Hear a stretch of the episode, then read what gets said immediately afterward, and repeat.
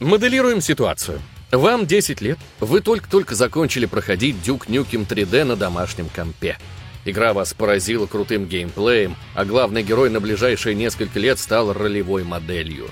Следовательно, вам хочется продолжения, да не простого, а чтобы оно было в несколько раз лучше, чтобы Дюк стал еще круче, а шуток ниже пояса и в целом веселой трешанины стало еще больше.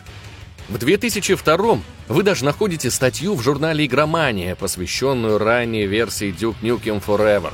Из текста вырисовывается, что новый Дюк станет настоящей игрой мечты. Мало того, что она будет полностью трехмерной, так разрабы еще обещают после релиза целый аддон. Так что вы начинаете ждать. Проходят месяцы, годы. Вы успеваете закончить школу, может быть, даже закончить университет. А нового Дюка все нет. Тут и там появляются новости о проблемной разработке. Проект превращается в долгострой доселе невиданного уровня. Однако случается чудо, и в мае 2011 года Duke Nukem Forever наконец-то релизится. Окрыленные детскими воспоминаниями и чувством ностальгии вы покупаете и запускаете игру – чтобы по итогу получить один из самых ужасных кусков говна в истории видеоигровой индустрии. В игре плохо все. Ваши надежды разрушены, а детские воспоминания посрамлены. Именно так чувствовал себя каждый фанат крутого блондинчика в очках в 2011 году. И каждого из них интересует один единственный вопрос. Почему так нахуй? Что ж, давайте разбираться. Напялив археологический костюм, текст написал Павел Зуев. Озвучил в красной майке и солнцезащитных очках Антон Киреев. А смонтировал на трех компах одновременно Александр Камаев. С вами IGM, и сейчас вы узнаете, что случилось с Duke Nukem Forever.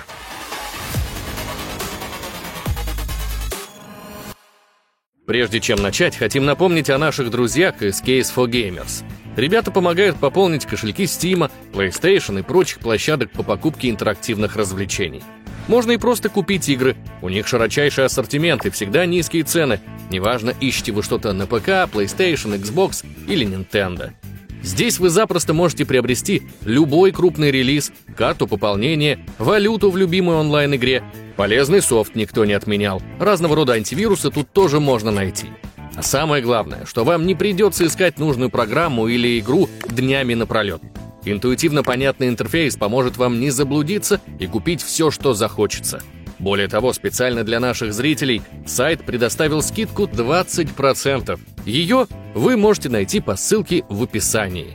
Переходите и приобретайте выгодно на Case for Gamers. История краха Duke Nukem Forever Слушайте, ну давайте Forever дальше. Я знаю, что я до этого читал э, Forever. Ну как-то вот ну, не ложится Forever. Давайте Forever. История краха Duke Nukem Forever неразрывно связана с ее ключевым разработчиком и одним из глав студии 3D Realms Джорджем Бруссардом. Человеком он был непростым, ведь именно этот работяга в свое время придумал шароварный метод распространения игр, то есть когда бесплатно игроки могли получить условный первый уровень, а за остальной контент нужно было платить. Вместе со своим другом Скоттом Миллером Джордж успевает основать студию Apogee, а позднее переименовать ее в 3D Realms. В 90-х друзья в основном занимались издательством. Например, именно они в свое время помогли id выпустить Wolfenstein 3D. Этот трехмерный шутер стал настоящим хитом и превратил 3D Realms полноценную серьезную компанию с месячным оборотом в 200 тысяч долларов. Вдохновившись успехом id, Бруссард решил заняться разработкой игр. Уже в 94-м он начал работу над своим первым проектом — шутером от первого лица. Бруссард со своей командой делал максимально веселый, задорный, цветастый проект, который должен был развлекать аудиторию на всю катушку. Всего спустя полтора года разработки мир познакомился с Duke Nukem 3D.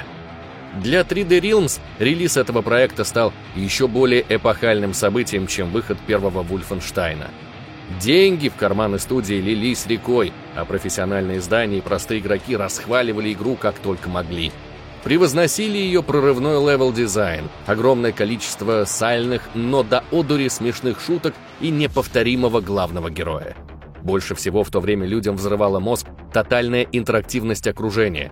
Можно было сходить в туалет, включать и выключать свет в комнатах, играть в бильярд, любоваться собой в зеркале и, конечно же, давать пару мятых вечно зеленых стриптизершам, чтобы те ненадолго оголились. В общей сложности Duke Nukem 3D продалась тиражом в более чем 3,5 миллиона копий. Ошеломительный успех, моментально сделавший Брусарда и Миллера богачами. В 97-м Брусард анонсировал Duke Nukem Forever — при этом пообещав, что следующая часть на голову превзойдет прошлую в плане интерактивности, юмора и общего веселья. Четких дедлайнов объявлено не было, но Миллер предполагал, что игрокам стоит ждать проект ближе к Рождеству 98-го. Брусарт и Миллер надеялись, что их Дюк станет в один ряд с иконами по типу Марио, ведь они планировали, что Дюк превратится во многомиллионную франшизу, что будет из года в год приносить прибыль и радовать всех новыми частями – да, звучит ироничненько. Брусарду откровенно не повезло. Именно когда он взялся за разработку самого масштабного своего проекта, новые технологии в индустрии появлялись как грибы после дождя. Делать нового дюка на старом движке было нельзя, ведь 2,5D-игры стремительно устаревали. Нужно было что-то, что позволит не только отрисовывать комплексные локации в реальном 3D, но и поддерживать как можно большее количество врагов на экране одновременно. Да и искусственный интеллект бы получше прописать и разрушаемых объектов больше расставить. Всего нужно было больше. Как же удобно сложились обстоятельства, что ИТ как раз выкатили на суд общественности движок второго Квейка — по сравнению с ним, Duke Nukem 3D выглядело как что-то из мезозойской эры. Так что Брусер подсуетился и купил лицензию от двигла второй Кваки. Он надеялся, что работа с уже готовым движком избавит его команду от необходимости делать все с нуля. Да и вообще разработка совершенно нового, пусть и своего движка, может занять долгие годы. По слухам, за свое удобство Брусерт и Миллер отвалили полмиллиона долларов. Разработка закипела. Команда самоотверженно создавала локации, продумывала логику, противников и оружие. К маю 98-го студия собрала достаточно материала, чтобы показаться с трейлером на ежегодной конференции E3. Из ролика становилось ясно, что местом действия Duke Nukem Forever станет Лас-Вегас. Дюк заведует стрип-клубом и по итогу вынужден в очередной раз спасать человечество от нападения пришельцев. Трейлер был потрясающим. Дюк участвовал в перестрелках на движущемся грузовике. Истребители падали с небес, а сами бои выглядели по-голливудски круто. Критики и простые игроки были в восторге. Игре заранее выдали огромный кредит доверия. Особенно после того, как Брусер чуть ли не буквально хватал журналистов за руки, тащил к монитору у стенда и показывал, что у моделек персонажей можно разглядеть морщины на лице. Но таким гордым за предстоящий успех Брусард был только на людях. За кулисами он был недоволен тем, что получается у его команды. Он хотел, чтобы у них вышло нечто еще более технологичное и прорывное.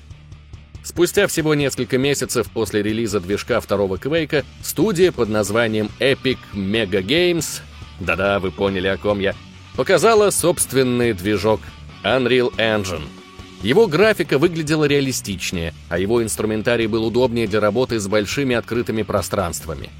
Сразу после E3, когда команда села обсуждать свои планы, один из программистов, лично мне хочется верить, чисто по приколу спросил. «Может, нам просто пересесть на Unreal?» По воспоминаниям Брусарда, в этот момент в комнате повисла тишина. Переключаться посреди разработки на совершенно новый движок — настоящее безумие — ведь, по сути, почти всю игру придется делать с нуля. Однако всего спустя несколько месяцев Брусард принял решение о переезде Дюка с идовского движка на Unreal. Общественность этой новости не обрадовалась, так как прекрасно понимала, что теперь разработка так ожидаемой ими игры затянется еще больше. И вот тут, как говорится, Брусарда понесло во все тяжкие – он разобрал потолок в одном из офисов студии, чтобы построить в помещении студию для захвата движений. Одним из мотивов такого решения была оптимизация рендеринга анимации некоторых NPC, например, стриптизерш. Да, вы не ослышались, Брусард банально не мог жить с мыслью о том, что Duke Nukem Forever не будет самой прорывной в плане технологий на старте. Дюк должен задавать тренды.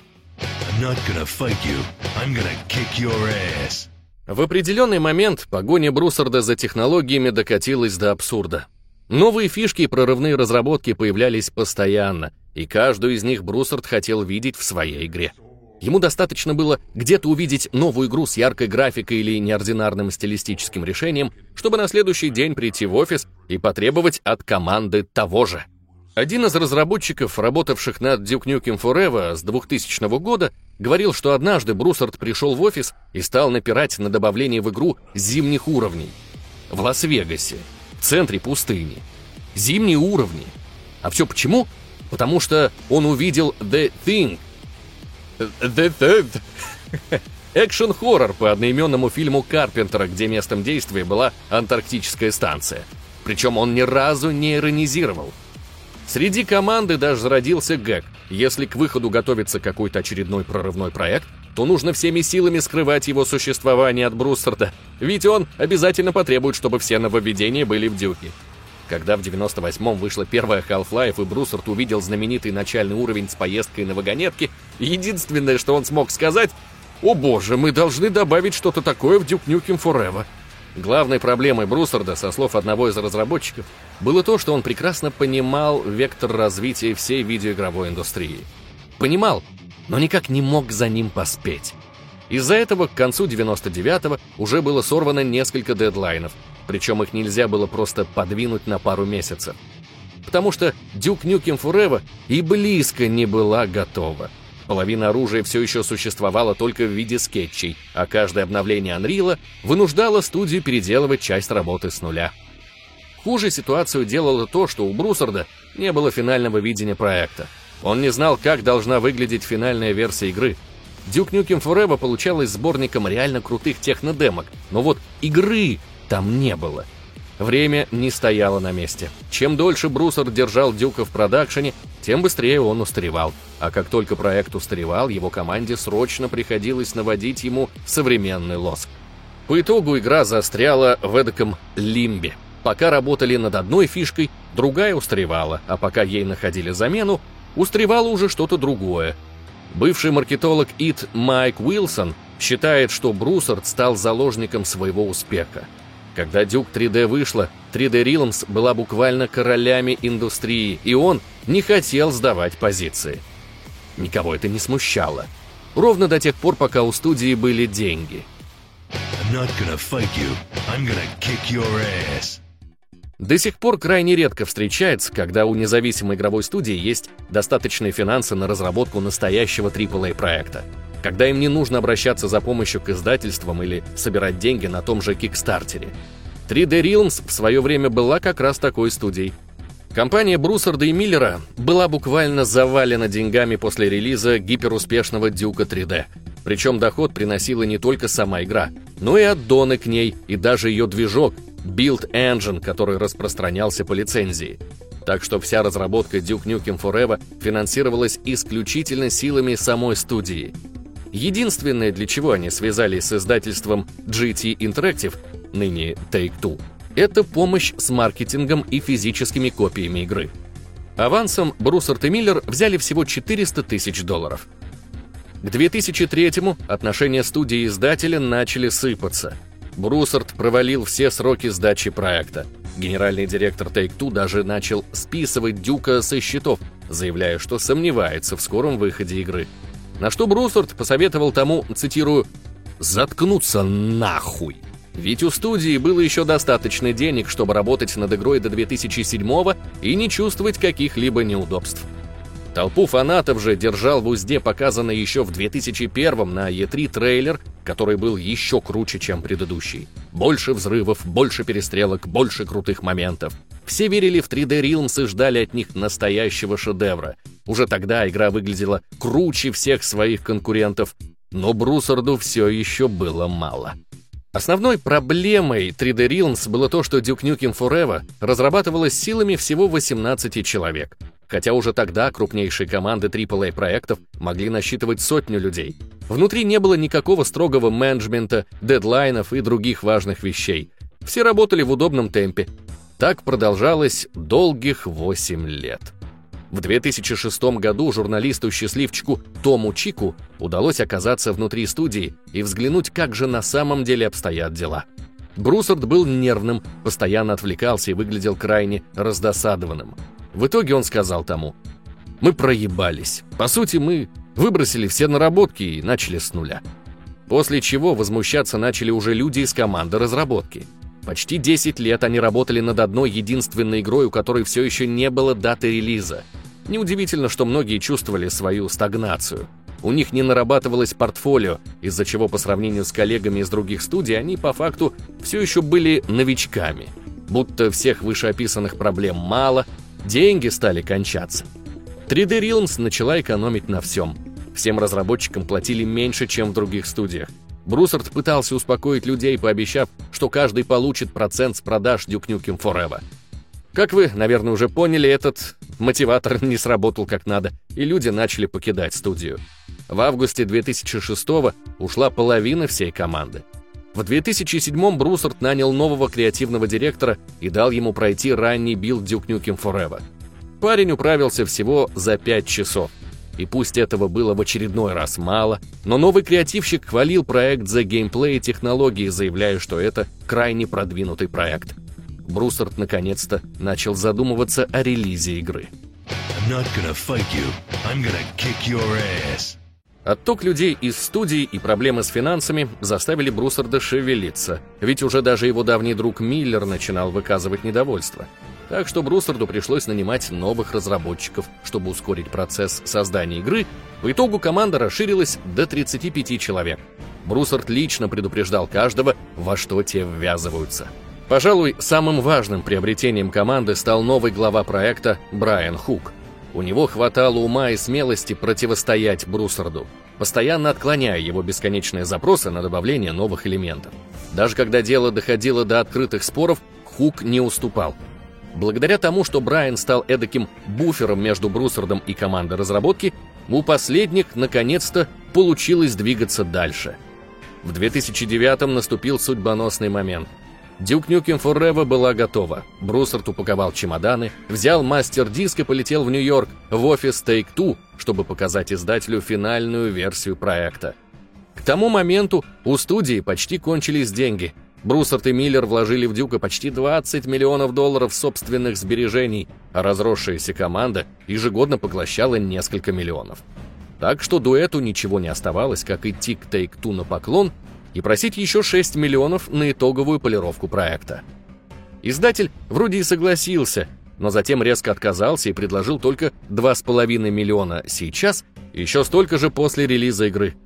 Брусард с Миллером отклонили предложение. Денег нет, заканчивать игру не на что, так что двум друзьям ничего не оставалось, кроме как 6 мая заявить о сокращении всего штата сотрудников 3D Realms. Вся разработка сворачивается. Права на Дюка оставались за Take-Two, но те заявили, что вкладываться в дальнейшую разработку не намерены. После своего увольнения многие разработчики на своих страницах в социальных сетях выкладывали концепты, скриншоты и прочие материалы по игре. Дальше были судебные склоки. В том же 2009-м Take-Two подала на 3D Realms в суд за то, что студия не выпустила Duke Nukem Forever ни в один из обговариваемых сроков. Плюсом к этому с нее затребовали 12 миллионов компенсации за то, что в 2000-м Take-Two выкупила у Atari права на Дюка. Благо, что в 2010-м стороны урегулировали разногласия в досудебном порядке.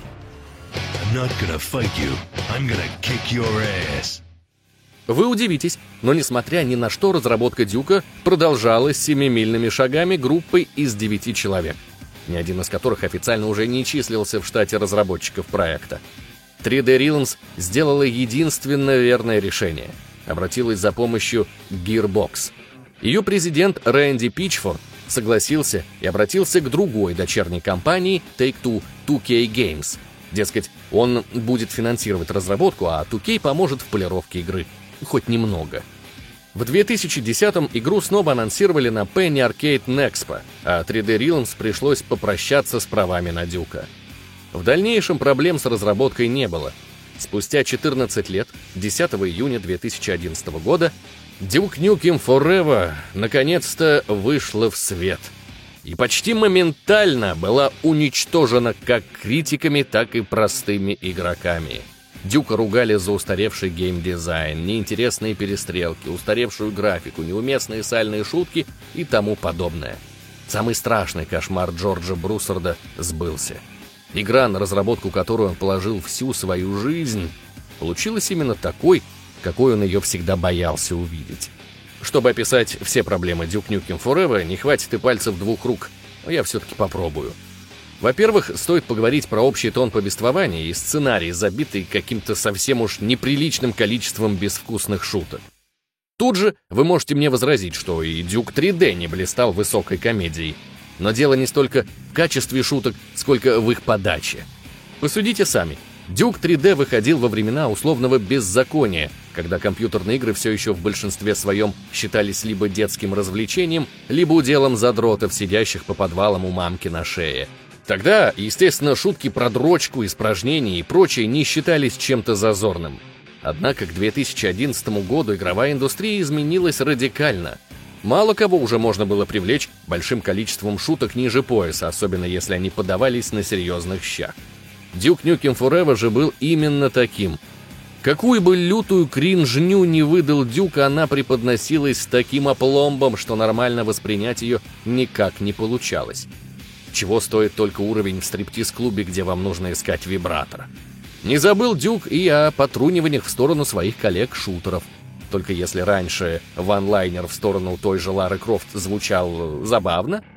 We meet again, Dr. Jones. Ведь она из игры совсем другого жанра, то шутки Forever выглядели жалко. Да, Дюк, пошути над броней мастера Чифа. Вот только твои потуги нынче выглядят смешно. Ведь Хейла в 2011 на пике своей славы. А ты обосрался в самых базовых аспектах геймдизайна.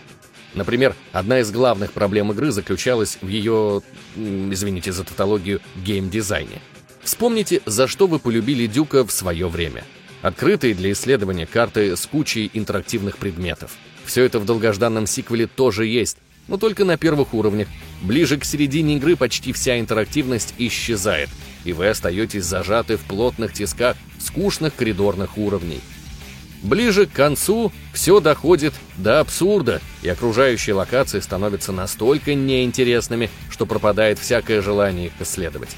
Все вокруг серое или коричневое, интерактивных предметов почти нет. С оружием в Duke Nukem Forever тоже случился неприятный конфуз запустившие игру старички были неприятно удивлены тому, что главный герой теперь может таскать с собой только два оружия. Никаких тебе бездонных карманов и переключения между пушками по ходу битвы. Эта система подняла такую бурю недовольства, что позднее разработчикам пришлось выпустить патч, расширяющий размер условного инвентаря Дюка. Вдобавок к урезанному количеству стволов, Дюк неожиданно обзавелся системой регенерации здоровья, что тоже никак не вязалось со старым всеми любимым шутером. Было очевидно, что вместо того, чтобы остаться верными своим корням, разработчики зачем-то решили понахавать всяких геймплейных фиш из других современных шутеров. Однако, когда мы играем в условную Call of Duty, то воспринимаем регенерацию ХП как данность. Но в Дюке она смотрелась попросту неуместно. Единственный плюс такой системы здоровья был в том, что шкалу ХП можно было прокачивать, взаимодействуя с разными интерактивными предметами. Сыграл в бильярд – плюс ХП. Потягал гантелю – плюс ХП. Поссал – плюс ХП. Найти как можно больше всяких приколюх и тем самым увеличить свой уровень здоровья чуть ли не единственный реально интересный элемент во всей Duke Nukem Forever. От всей игры буквально разило тленом. Со всех сторон она была старым, в худшем смысле этого слова проектом, в котором графику подтянули до современных стандартов, обновить все остальное забыли. Ну, точнее, как забыли. Подумали, что современная игра равно два ствола за спиной и реген здоровья. Круто прям, ничего не скажешь. Так что неудивительно, что после своего релиза на Дюка ополчились абсолютно все. За долгие годы разработки Бруссард сотоварищи успели продемонстрировать и наобещать людям «Золотые горы», проект, который перевернет представление общественности об играх. Ему было суждено изменить до самого основания всю видеоигровую индустрию – по итогу же люди получили средненький шутер на вечерок, пусть и с иконическим персонажем в главной роли. Duke Nukem Forever — настоящая игра мечты. Неважно, как сильно ее смешали с грязью после релиза. Более того, все, кто мешал с грязью, правы. Новый Дюк — это очень плохая игра, устаревшая во всех возможных смыслах. В нее неинтересно играть, а сам Дюк в ней лишь жалкое подобие себя прошлого, не способный выдать единственного, реально достойного каламбура. Зато какашку в руке всегда подержать можно. Это же верх комедии. Знаете, несмотря на все вышеописанное, я не могу до конца винить Джорджа Бруссарда. Да, он управлял разработкой из рук вон плохо, ему нужно было остановиться еще в 2001 -м. Ведь тогда, возможно, франшиза была бы жива до сих пор и радовала нас. Однако я полностью могу его понять. Бруссард хотел навсегда остаться на самой вершине Олимпа, но его история является самым ярким примером того, что любой идеал недостижим. Важно знать меру и вовремя остановиться. Может быть, провал Дюка — это к лучшему.